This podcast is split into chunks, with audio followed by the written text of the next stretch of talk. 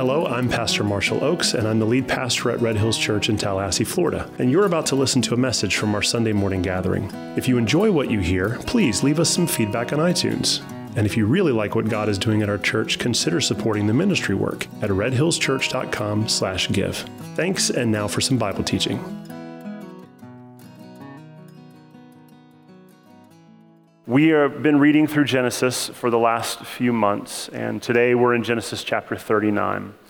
Um, we've turned our attention towards Joseph. Um, uh, he popped up in our story uh, once um, a little while ago when we found out that his brothers sold him into slavery, and then last week we went to uh, Genesis 38 and we learned about Judah and Tamar, and then we kind of paused there. Well, today we're going back to Joseph.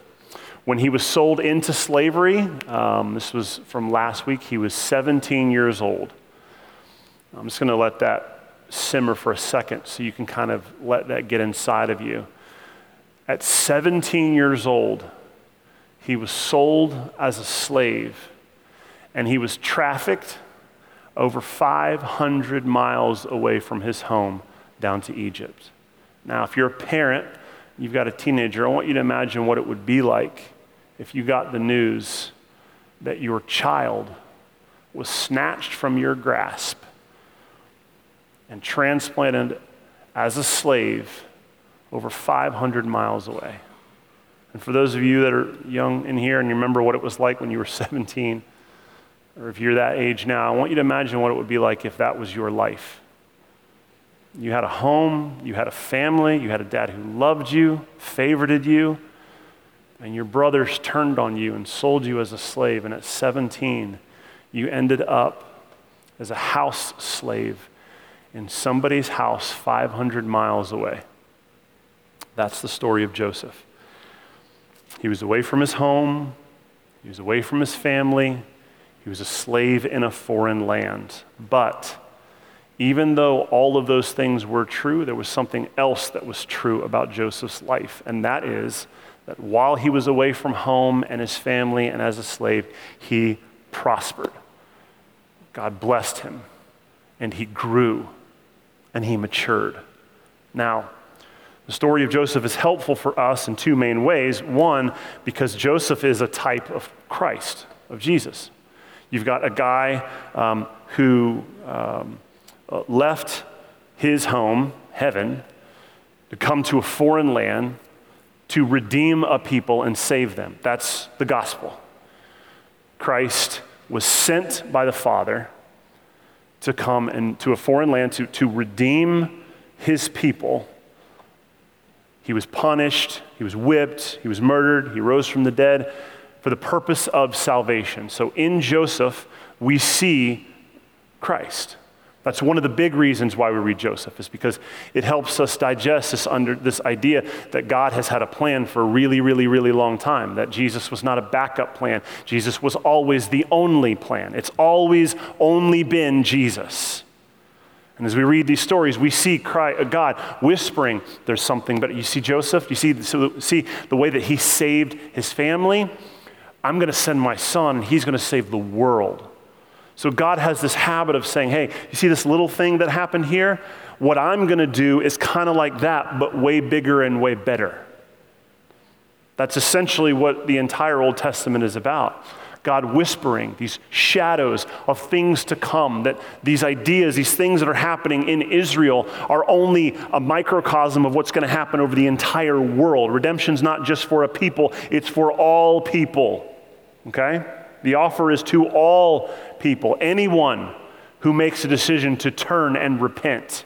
That's the offer.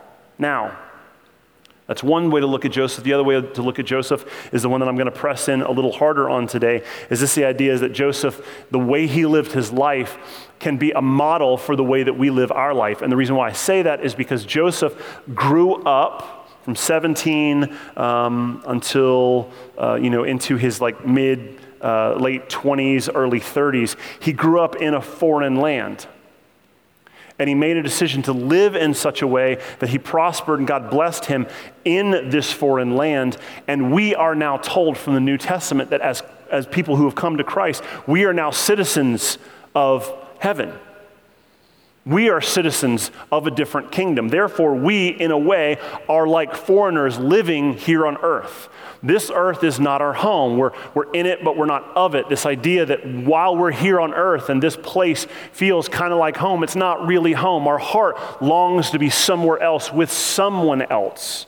We have a better family. We have a better future. Eternity is greater than what we see. Everything around us is kind of just temporary and transient and, and foreign to us. And so the way that Joseph lived his life is helpful to us because, in the same way, we can see how he chose to live in a foreign land and stay faithful to God. Those can be whispers to us on how we can do that. So, those are the two big ways that we want to look at Joseph's life. One, this idea that he's a, he's a type of Christ. And two, he's a model for some of the habits that we should develop in our own life. Does that make sense? Good. So, this being particularly helpful for us, um, let's go ahead and start reading the story and learn about what Joseph knew, about way, the way he practiced his life, about the things that were unique about him, what sustained him, right? Because all you have to do is turn on the news and see uh, protests and riots and anger and frustration, and then more anger and a little more frustration on top of that, and then some looting, and then some more rioting. All you see is manifestations of the human heart just breaking and destroying and shouting and being angry. It just, there's no shortage of things to get angry about. And that is because we live like exiles in a foreign land. This is not our home. There's something in, the, in, in, our hearts that longs for something better, something different, something greater that only comes through what Christ can do. So, what Joseph knew, we want to know. What was his secret? What made this guy so unique that he didn't? Because, because there is no evidence whatsoever in the entire Bible that Joseph ever started complaining or having an attitude or a chip on his shoulder, that any of the things that we're about to talk about in his life really got to him and shifted his eyes off of God. No matter how bad things got, he always kept his eyes fixed on God. In, a, in, in the prison, as a house slave, being betrayed by his own brothers, none of that drew him to complaining and having an attitude. How, how did he do that? Because one, one, I catch one red light at the wrong time, my day's ruined. Are you, are you, are you with me? Do you follow? All it takes is one, I don't even a red light. I just need one of my kids to look at me wrong. You, are you with me? It does not take much for us to lose our religion. Do you follow me? So, what, what did Joseph know? Why was he so different? I, I want to know that. And I want to know that so I can practice it. You follow? So let's, let's get into it. Genesis, Genesis Joseph chapter 39. Genesis 39, let's read uh, verse 1 through 10. So this is picking up after the story after he had been sold into slavery. He uh, uh, made it over 500 miles at 17 down to Egypt. Now Joseph had been brought down to Egypt, and Potiphar, an officer of Pharaoh, the captain of the guard, an Egyptian, had brought him from the Ishmaelites who had brought him down there. The Lord was with Joseph, and he became a successful man. And he was in the house of his Egyptian master. Now that's important. We're going to come back to that. Verse 2 The Lord was with Joseph, and he became a successful man, and he was in the house of the Egyptian master. His master saw that the Lord was with him so, this idea that the Lord was with him is starting to become very repetitious. The Lord was with Joseph. Joseph knew the Lord was with him. But those were the only people that knew what was going on. Other people could see it. His master saw that the Lord was with him, and the Lord caused all that he did to succeed in his hands. So Joseph found favor in his sight and attended him, and he made him overseer of his house and put him in charge of all that he had. From the time that he had made him overseer in his house and over all that he had, the Lord blessed the Egyptian's house for Joseph's sake. The blessing of the Lord was on all that he had in house and in field. So he left all that he had in Joseph's charge, and because of him, he had no concern about anything but the food he ate. I'm assuming that's because he's a 17 year old boy. Anybody ever raised a 17 year old boy? get very concerned about the food that they eat, because that's all your disposable income is just going to that. Now, Joseph was handsome in form and appearance. That's interesting because that's only referenced about him and his mother. Nobody else in the Bible is described as being handsome in form and appearance. So this dude was like, he was handsome and he was cut, right? And you don't always get both. You get one or the other, but he had both. And after a time, his master's wife cast her eyes on Joseph and said, Lie with me. Now, that's not like, let's sit around and say, hey, the sky's red. Let's say things that aren't true. This is lie with me. Like, let's go to bed together. But he refused and said to his master's wife, Behold, because of me, my master has no concern about anything in this house, and he's put me, uh, he's put everything that he has in my charge. He's not, uh, he is not greater in the house than I am, for he has kept back anything from me except you, because you are his wife. So, how then can I do this great wicked sin against God? How can I sin against Him? How can I sin against the character and the, the trust He's given me? And how can I sin against my God? And as she spoke to Joseph day after day, he would not listen to her, he would not lie beside her, and he would not be with her. Now, let's go back to um, uh, setting the scene up at the beginning of this. I want you to imagine Joseph at 17 entering into Egypt. And I, I want you to kind of just grasp for a minute the culture shock he probably had. Because Egypt was a place of foreign gods. Egypt is always in the Bible used as a shadow or a type of the world and the world's systems. Because in Egypt, really anything goes. There was a God for everything. People were waking up early in the morning and making sacrifices to the gods just so that their fields uh, um, would produce crops. They would make sacrifices to God just so that the bread that they were baking um, would be, uh, you know, bountiful. Everything that was in this entire culture was, was revolved around this idea of foreign gods. And when Joseph comes into town, the assumption is um, Joseph, we're not going to listen to anything you have. Like, we're not taking notes on where you're from and what you think should be going on. We completely um, assume that you're going to assimilate into our culture. We don't care about your dad or your Hebrew culture or the fact that you believe in one God. You're coming to our house and you're going to assimilate into our culture. So Joseph comes to Egypt and he is essentially, um, in, in, a very similar way to the, the, way Daniel was kind of brought into Babylon. Like, we're going to school you in the ways of Egypt. And this indoctrination started the moment he showed up to the way he dressed, to the way he lived, even as a house slave. He is a, the assumption is you are going to be an Egyptian. You are no longer a Hebrew. You, you are of this world, not from where you are. We bought you out of that. That's not you anymore. This is you now.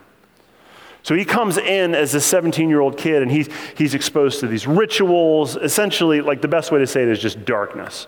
And he's sold into Potiphar's house as a family slave. And he starts receiving these sexual advances from his master's wife. Now, the thing about that, if you go back and you read some historical writings, this was actually commonplace in Egypt and at the time of the Antiquities for house slaves to be shared among the family in sexual ways.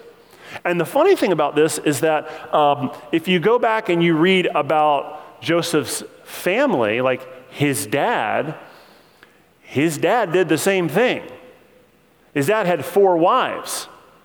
Two of them were actually the women that he married, and two of them were the slaves of his wives. So this was a thing that was normal for Joseph. He watched his dad do this. He goes to a foreign land where this is a a common thing for house slaves to be treated like this. He makes reference to the fact that he assumes that his master would not have wanted this. So he, even though that this is a common thing for him and for this culture, his master asked not to this, and he chose to respect it. So, what he's doing essentially is he's saying, I'm going to honor the convictions that my master, even though he's, even though he's not a follower of the one true God, he's asking things of me, and to be a good follower of God, I'm going to follow those things. Are you, are you following me? Because Paul talks about this a lot in the New Testament. The idea that we are under a lot of ungodly rulers. And there are things that you will have to do in order to follow the law, in order to keep the peace. Like, as Christians, we're not supposed, we're, we're the kind of people we're expected to be living peacefully among the congr- or the, the, the community that we're called to, right? That's what Paul tells us to do. Live peacefully. There is, a, there is a line that we cannot cross, and that is I am supposed to be a good American and I am supposed to be a good Christian. But there are some times where being a good American means I am a bad Christian, and therefore then I can't be a good American. Do you follow? But until that line is crossed, we are expected to be able to follow the rulers that we're told has God has set up over us. And this is the mindset that Joseph is operating in. He's in a foreign land. He's been asked not to cross this line, and he says, I'm not going to cross it. Even though this is a normal thing and everybody does it, I'm not going to cross it. That's his conviction.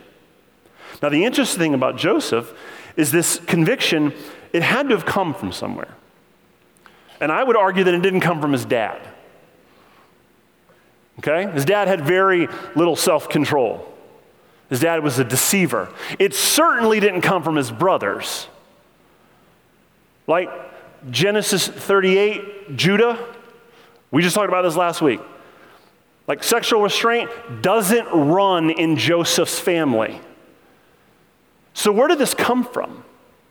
Where did this conviction to say, I'm going to make a stand and not cross it. Where did that come from? Why is Joseph filled with such conviction and morals? Why was he so different than his brothers and his father and the culture that he was being immersed in? I think the answer lies in verse 2, which is why I called it out while we were reading, and I'm going to read it one more time. The Lord was with Joseph. Now, this phrase, the Lord was with Joseph, is repeated again in verse 3. It's repeated again in verse 21 and in verse 23 at the end. And the idea is that God was with Joseph. Joseph knew that God was with him, and everyone else knew that God was with Joseph. But the thing is, is that most modern interpretations, when you read that, the assumption that we go to, our understanding of what this means, is that, well, yeah, Joseph was blessed.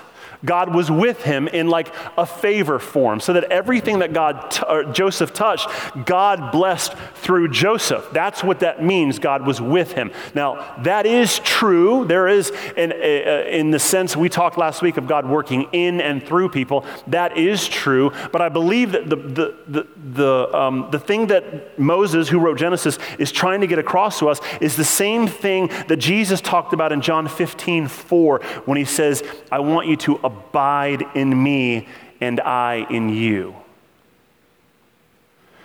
To read the Lord was with Joseph and just assume that all that means is that God kind of followed Joseph around everywhere and everything he touched just turned to gold, I think is an unbelievably shallow way of reading into that. I think that what this really means, the Lord was with Joseph, is this idea that Joseph lived with a conscious awareness that God was with him physically, not like standing next to me, but this conscious awareness that it doesn't matter where I go or what I do or what I put my hands to, God is here with me. He is present. He is not foreign, I'm not on vacation, He's not in heaven and I'm down here and He's going to check in on me from time to time. No, He's literally going with me as I go along. And the reason why is because I'm abiding in Him and He is abiding in me.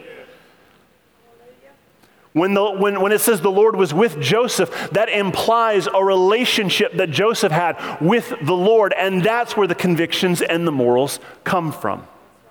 He lived in the presence of God, and therefore, everywhere he went, the presence of God was there. And also, he would not go to places unless he knew the presence of God was there. It's this relationship that Jesus talks about when he says abide, that, that you are just, you are in the, the presence of God, and that everywhere you go, God is free to, to work through you and in you. And so as you're, you're over here, and the, the beauty of what this does is it eliminates our concept of like, well, this is a holy place and this is a secular place. So God can do things over here at church, but he can't do things over here at work. It blows that out of the water because what it says is no, no, the only reason why church is, is unique and special is because God is there. And God is in you and He's working through you. And therefore, if that's true, then, then church is not the only place that God can work. He can work in your home. He can work um, out on the lake while you're fishing. He can work at work. He can work in the pickup line while you're waiting to pick up your kids and you're just listening to a podcast. You're reading, read, you just crack your Bible open and you read for a couple, uh, you know, couple minutes while you have some free time. Uh, that's what that means. This idea that I'm living with a conscious awareness that everywhere I go, God's presence is here. I'm in it. He He's in me. We are one just like Him and the Father are one. You get that? Now that's huge. That's really, really important. And the reason why it's really important is because this awareness gave Joseph the ability to accomplish some things that seem almost unnatural, peculiar, and probably not how we would have responded to situations. And this is one of them. Why is it that Joseph, having not seen his father model um, um, holiness, not seeing his brothers model it, having no reference for what that looks like. Why is it that his immediate response is, No, I can't cross that line? Because he doesn't want to cross a line of sin knowing that God is here watching me.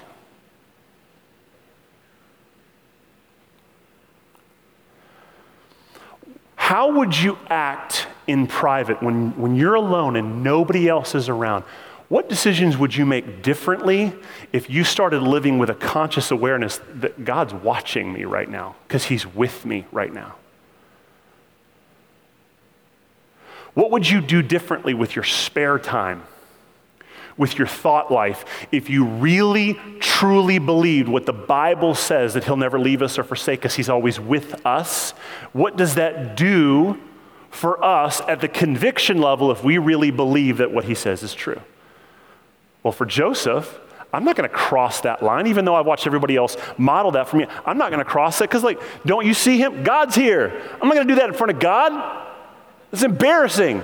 Well, can God go to the other room? No, that's not how it works because he's here with me all the time. He's always here, and therefore there's no, there's no time where I'm going to cross that line because he's always with me. He's always watching, and that awareness dictates the decisions that I make. But it doesn't stop there, and we'll see this as it picks up. This awareness sharpened his character in all that he did. When he did his job, he did it as unto the Lord. That's why he was so good. That's the reason why, the, why, why Potiphar said, Well, you can be in charge of everything except for the food. You're, I'll give you charge over everything because I trust you. Because when you do it, it's, it's almost like you're not doing it for a paycheck. It's almost like you're doing it as unto somebody else that has more power and authority than me watching you and making sure that you're doing a good job.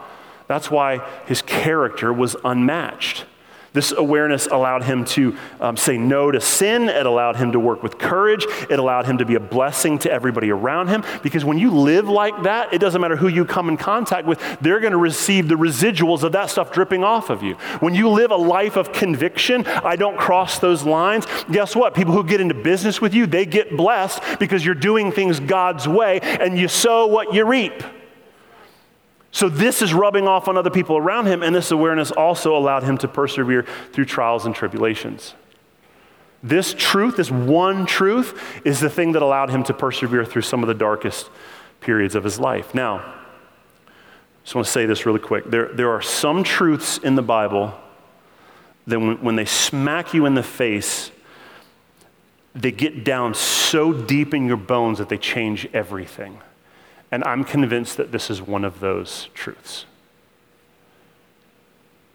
So the idea, the, the truth is as simple as this God is here now. God is with you now. And that seems like, well, yeah, we all know that, but do you really?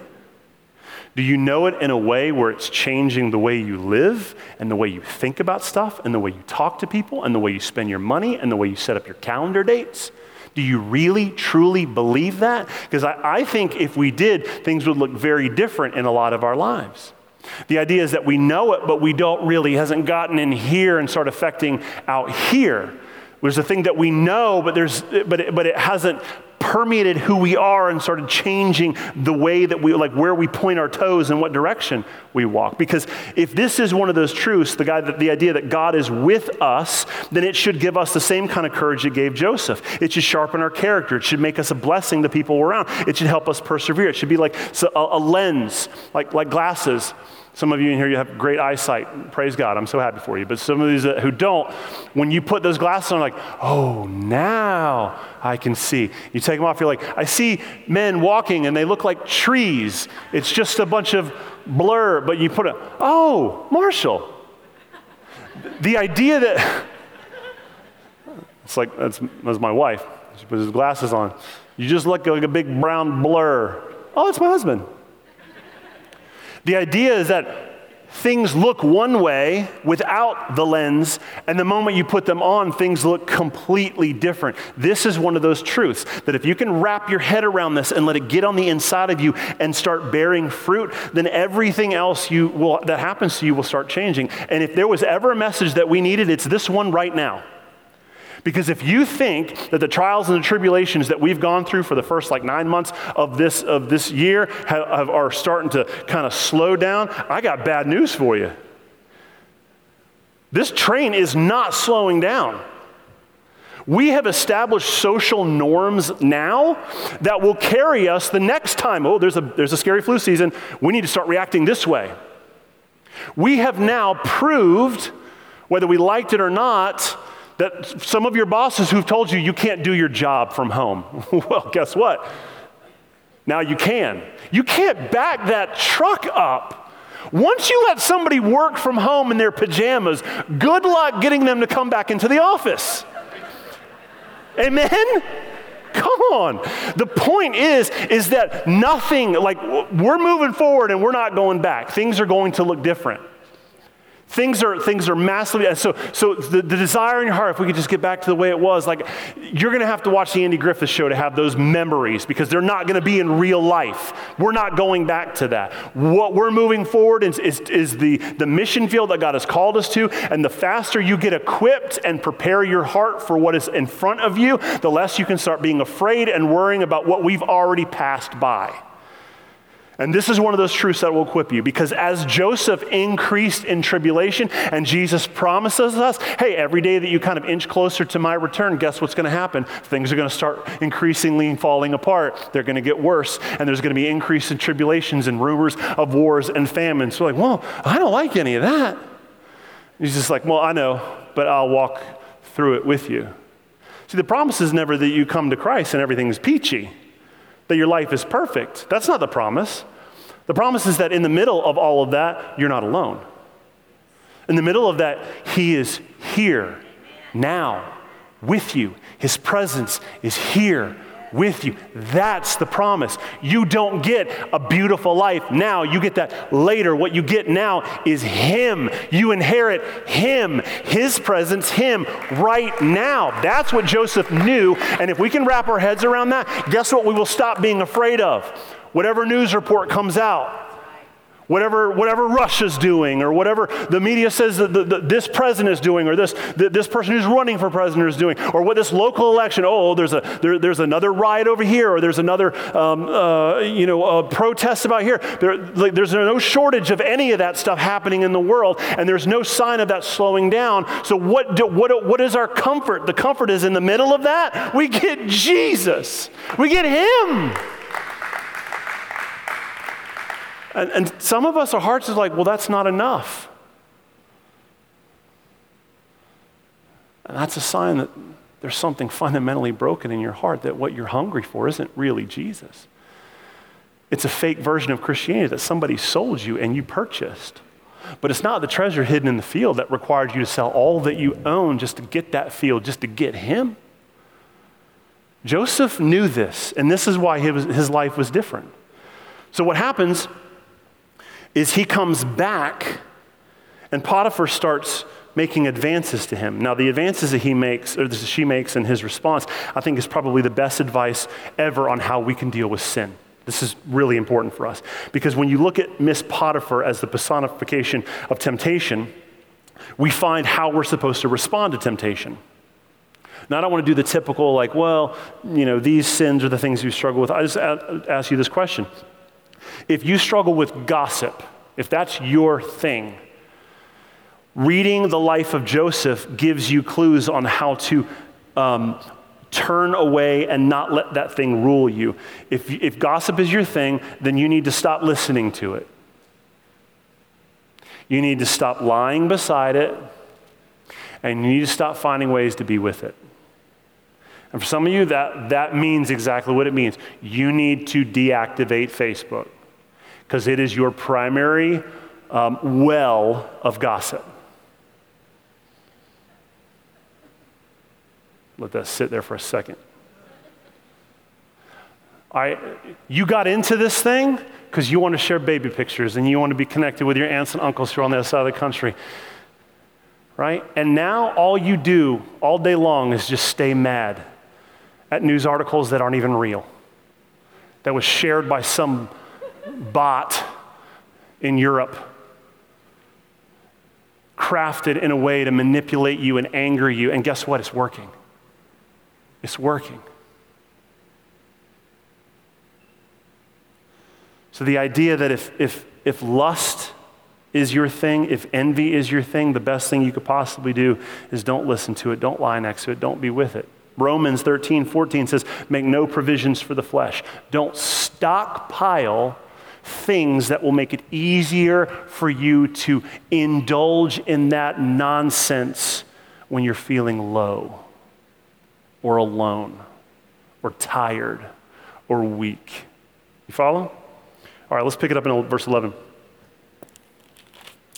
says, But one day he went into the house to do his work, and none of the men of the house were there in the house. And she caught him by the garment, saying, Lie with me. But he left his garment in her hands and fled and got out of the house. And as soon as she saw that she had left his garment in her hand and had fled out of the house, she called to the men of the household, saying, See, he has brought, he has, so the master, he has brought among us a Hebrew to laugh at us. He came to me to lie with me, and I cried out with a loud voice. And as soon as he heard that I lifted up my voice and cried out, he left his garment beside me and fled and got out of the house. Then she laid up his garment by her until his master came home, and she told him the same story. The Hebrew servant whom you brought to us came in to me to laugh at me. That, that idea of laughing is essentially mockery that he came to take advantage of her in a sexual way, to humiliate her. That's what that means. But as soon as I lifted up my voice and cried, he left his garment beside me and fled out of the house. And as soon as his master heard the words that his wife had spoke, this is the way that your servant treated me, his anger was kindled. And Joseph's master took him and put him into prison, the place where the king's prisons were confined. And he was there in prison. But the Lord was with Joseph and showed him steadfast love. The Lord was with Joseph in prison and showed him steadfast love and gave him favor in the sight of the keeper of the prison. And the keeper of the prison put Joseph in charge of all the prisoners who were in prison. Well, that's probably not the job he wanted, like assistant to prisoners in prison. I'm assistant prisoner. You're assistant to the prisoners. But what was done there, he, he, he was the one who did it. The keeper of the prison paid no attention to anything that was in Joseph's charge. So he probably could have escaped since no one was paying attention to him, but he didn't take advantage of that. Why? Because the Lord was with him. And whatever he did, the Lord made to succeed. So Joseph was falsely accused and he's placed in prison, but his awareness that God is here was present in prison too. And because of it, God blessed the guards through his character, and Joseph only grew in his awareness of God. Now, this is a really important point because it shows the truth that I'm trying to argue here is applicable in every situation. The idea that God is here is not locked to a geographical location. God is not at a spot, He is with His people. And wherever His people are, that's where He is which means that you can be in the palace or in the prison and God is with you. That's important. It's important to know that a truth is not hinging on where you are because a lot of the places you go, go is not where you need to be. You make really bad decisions and you end up in places that you don't belong. He's like, well, God, how did I get here? Well, because of this bad decision this bad decision. This is how you got here. But, but guess what? I'm with you. And I'll walk you out of this. It seems so simple, but the idea that God being with you in the lowest points of your life should give enough comfort to determine and direct the way that you act while you're there. Because what we find in Joseph is that while he's in prison, he's not complaining about it. In fact, in the very next chapter, when the, the, the, other, the other prisoners start talking to him um, about dreams that they have, his immediate response is to start talking about God. So we know that God is on his mind, and that's what he's thinking about while he's here in this place. It's easy for us to talk about God while we're sitting in a church house. But it's not so easy to talk about God when you're at work or you were in a car on the way to some kind of conference with some coworkers that you're not really familiar with. So certain, some, you just kind of start dialing back some of the speech. You don't talk the same way in front of other people because you're not really sure how they're going to take it. This idea that God is with us no matter where we go should bring us some kind of comfort because some of the places we go is not where God wants us anyway, but He's with us through it. So, Joseph knew that God was with him in prison, and this idea should be helpful to us because when you're low, when you're in the lowest place of your life, if this truth is true, then you don't need a high to get through it. And we're convinced when we get to a low place, what would make us feel better is if we got to a high place, if I could just change my attitude, if I could change, if I could just change my circumstances or my situation, if I could just change some things about what's happening to me, then I would be better. That's not the biblical prescription for how things change. Things don't change, what you're looking at changes. So the idea is spend less time worrying about fixing the situation around you and spend more time looking at God in the situation you're in right now. Spend less time in prayer, God, get me out of this. And spend more time praying, God, let me see you in this. That's what Joseph is teaching us. The goal is not to look for a new season. The goal is to look at God in this season. Now, in verse in chapter 40, what happens is he is um, now in prison, uh, or well, not in prison this entire time. From the time that he was taken um, as a slave to the point that he is now in prison has been 11 years. So it's been 11 years since he was taken into slavery. So 11 years of his life he's lived as a slave or, or in prison. We don't know what point he was thrown in prison. It might have been very shortly after he lived in Potiphar's house. He might have lived six years in Potiphar's house and then thrown in prison. But a period of 11 years has passed as him being a slave and, and, and now living in prison. He's now 28 years old, and he's in prison with the chief cupbearer and the chief baker. And one night they have a dream, and it disturbs them. And I just want to read Joseph's response from chapter 40, verse 8, when they wake up and they have these very disturbing dreams. Verse 8 in chapter 40, it says, They said to him, We've had dreams, and there's no one to interpret them. And without skipping a beat, Joseph responds, Do not interpretations belong to God? Please tell them to me. What does that one sentence tell us? It tells us that Joseph is thinking about God while he's in prison. And it also tells us that Joseph's chief desire is that he wants other people around him thinking about God while he's in prison. So it doesn't matter if he's in a house or he's in prison or he's back with his family or he's in the palace where he's going to end up in the next chapter. It doesn't matter what his circumstances are, his eyes are always fixed on God. He is aware that God is with him no matter where he is. Now, the cupbearer's dream is interesting. The cupbearer says, Okay, well, I had this dream, and in the dream, um, a vine with three branches uh, um, came up out of it, and from the branches um, were these bursting grapes. And then I took the grapes and I squeezed them into Pharaoh's cup, and I served them to him, and he drank the wine. And Joseph says, oh, I got that. The interpretation, that's easy. In three days, you're going to be restored to your position. And the, cup, the, the, the cupbearer's like, All right, cool. And he only makes one request. He's like, when you get in front of Pharaoh again, don't forget about me. Let him know what I said and what I did. Please just don't forget about me. And I can imagine the baker sitting next to him, he starts feeling a little confident. He's like, oh, that was a pretty good interpretation. Maybe I can get, maybe I can get my blessing right now.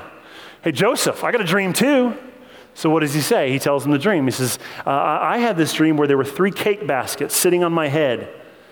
And the very top one was filled with all kinds of baked goods. But there were a bunch of birds like flying in it and eating the stuff out of the basket on top of my head. And Joseph, without skipping a beat, he says, Well, what that means is that in, in three days, uh, Pharaoh's going to lift your head off of your body. He's going to kill you and decapitate you and put your head on display. I can't imagine the baker's like, uh, Are you sure there's not like another? Could it mean something different? Well, three days later, the dreams came true, and the cupbearer forgot all about Joseph. As soon as the cupbearer was out of his situation, he was not thinking about the guy that helped him get out of it. He was back in Pharaoh's situation, uh, or, uh, presence, and completely forgot about Joseph. And we're told that Joseph stayed in prison for another two years. Imagine that for Joseph. He's in prison for another two years. But what's interesting is that those two years in prison weren't wasted. Psalm 105:19 tells us that until what God said came to pass, the word of the Lord tested Joseph. So those two years, God ordained and made Joseph walk through for the purpose of sharpening Joseph for the palace. Because it is one thing to say no to one Miss Potiphar, but it is quite something completely different to say no to a hundred Miss Potiphars. And that's what was coming his way when he arose to the palace. Because the truth is, is that um, it's easy to hide your character flaws and sin in a prison when nobody's watching you. But when you arise to leadership and you're responsible for leading people, all eyes are on you and the stakes are higher. And things that you thought were not a big deal suddenly become a huge deal because other people's lives are in your hands and more is at stake. And this is what I was talking about last week when Jesus is talking about this principle that teachers will be held in higher regard. People who have influence over other people will be held in a much higher uh, will be held to a much higher standard than those who do not have influence over other people. Which is interesting because I had a conversation with my son last week about this. He was asking me about how this kind of works out. And he was asking me if this is something that's just kind of within the church and like Bible teachers. And I said, I think that's Jesus. I think that's what Jesus meant, that primarily the religious leaders. But I think that that's probably a spiritual principle that will have uh, impacts uh, much more down the road. And, and he asked, he said, um, do you think that that would apply to uh, people who consider themselves like influencers on YouTube and Instagram? People with like a half a million teenagers following them. Do you think that they will be accountable for who they led and what they taught and what they said was important? And without skipping a beat, I said, absolutely. I believe that they will be held accountable for things that they treated as frivolous and not a big deal. Because what's happening is that one person who has access to a camera and a YouTube account can now shift the conversation and the attention of an entire generation. And that kind of power will be judged. People will be held accountable for what they did with what they had. So, it's no small thing for Joseph to be sitting in prison for another two years to be perfected. Because when you're dealing with people it's a whole other ballgame. And I'll, there's a lot of small business owners in this church, and you, you know that principle. Got a lot of parents in this church, you know this principle. A lot of managers in here, you're in charge of people. You know what it means to help have other people's lives that you are responsible for and accountable for. So Joseph remained in prison, but in that period, his awareness of God only grew. Now that brings us to Genesis 41. Genesis 41, 1 through 8. It says, After two whole years, Pharaoh dreamed that he was standing by the Nile. And behold, there came up out of the Nile seven cows, attractive and plump, and they fed in the, greed, the reed grass. And behold, seven other cows, ugly and thin, came up out of the Nile after them and stood by the other cows on the bank of the Nile. And the ugly, thin cows ate up the seven attractive, plump cows. And Pharaoh awoke, and he fell asleep and dreamed a second time. And behold, seven ears of grain, plump and good, were growing on one stalk. And behold, after them sprouted seven ears, thin and blighted by the east wind. And the thin ears swallowed up the seven plump ears. And Pharaoh awoke, and behold, it was a dream. So in the morning, the spirit was, his spirit was troubled, and he sent and called for the magicians of Egypt and all of the wise men. And Pharaoh told them his dreams, and not a single one of them could interpret them to Pharaoh. So Pharaoh had two dreams, and both of them had this number seven, and nobody could interpret what the dreams meant. And it's at this point in verse 9 the cupbearer remembers Joseph and says, I made a mistake. This guy that was I was in prison with, he's really good at interpreting dreams. You should bring him in and let him listen to it, Pharaoh. So Pharaoh brings in Joseph, and without missing a beat, Joseph interprets the dream. And he says, The dream, the seven cows, the seven ears, that's seven years. God is showing you that Egypt is going to have seven years of plenty and harvest, and then he's going to have seven years of extreme famine. So, what you need to do, Pharaoh, is you need to appoint somebody in your leadership structure to make sure that all the stuff we take in during the plenty years can last us through the lean years. Because when the famine hits, Egypt's going to be the only one with any resources, and everyone's going to come to us. And this is Pharaoh's response when he hears Joseph's interpretation and his advice. This is verse 37. This proposal pleased Pharaoh and all his servants.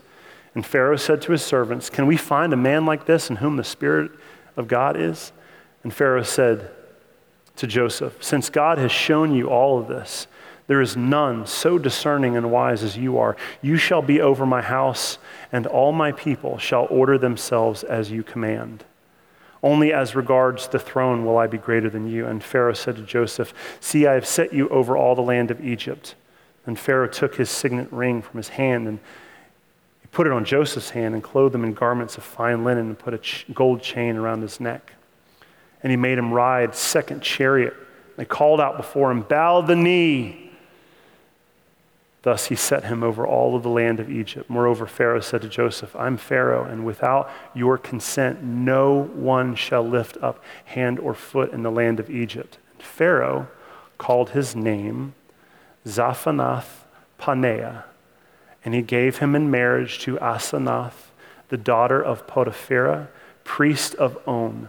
So Joseph went out over the land of Egypt. So Pharaoh head of Egypt, was pleased with Joseph because Joseph knew God was with him. Pharaoh saw it, and he promoted him to second in command. But he didn't just do that, he changed his name and he gave him an Egyptian wife.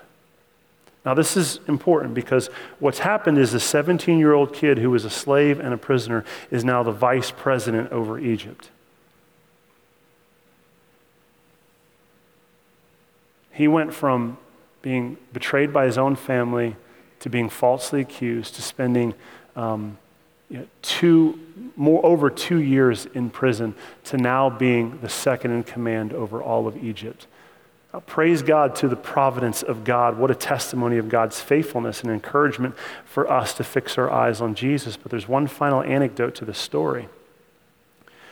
Joseph 41 or excuse me, Genesis, I did it again. Genesis chapter 41, verses 50 through 52, we're told that he had children with this Egyptian wife. And he named them Manasseh and Ephraim. So follow me. Joseph was in Egypt. He was given an Egyptian name. He had an Egyptian wife. He had an Egyptian job. But when he had children, he named them uh, Manasseh and Ephraim, and those are not Egyptian names, those are Hebrew names. Manasseh and Ephraim are Hebrew names. The point being is that you can put Joseph in Egypt, but you can't put Egypt in Joseph. You can put a man in this culture, but this man is not of this culture. You can put this man in this world and make this man follow all of the rules and the guidelines and the edicts and things that are put in place that reflect the culture of this world, and this world not get in the heart of this man. That's the story of Joseph. Now, at the beginning of the message, this is where we're going to finish. I told you that Joseph was a type of Christ. Joseph came to a foreign land to save God's people, and Christ would come to a fallen world to save the people of the world. But the other application there is that Joseph lived in a foreign land without letting that land get inside of him. And we're called to respond the same way. So, this is the takeaway from today's message. This is what I want to leave you with. This is the invitation for you to respond to this one simple truth. This is all I want you to think about today. God is with us. God is here now. That reality, if you let it sink into your heart, will help you persevere some of the lowest trials and tribulations that you are currently in or may be coming your way. It will sustain you in moments of temptation towards sin. It will sharpen your character when you are at your job or when you are supposed to be responsible for things. And it will also flow on to other people around you. All of it is rooted in the same awareness God is with me right now. He's not absent, He's present. Let's pray. Hello again, it's Pastor Marshall, and I just wanted to say thank you for listening to this message. If you want to hear other messages or maybe find out more about our church, you can visit redhillschurch.com. From there, you'll find links to our social media pages, message archive, and ways you can support the ministry work. Thanks again for spending time with us, and God bless.